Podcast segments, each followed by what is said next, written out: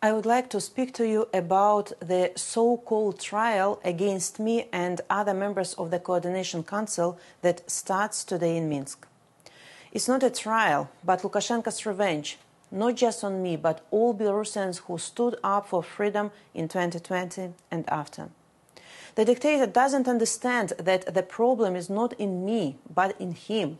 It is he who lost elections, seized power, terrorized people, sold Belarusian sovereignty to Russia, and dragged our country into the war. Since 2020, the justice system has turned into a machine of repression and terror. These trials in absentia, when people cannot even defend themselves, violate our citizens' fundamental rights and liberties. In this situation, it's impossible to expect justice.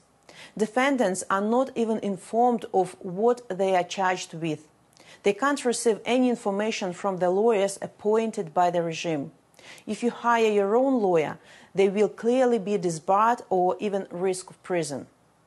But we should not be surprised. When they can't put a Nobel Peace Prize laureate on trial, there is no crime they will not commit to stay in power.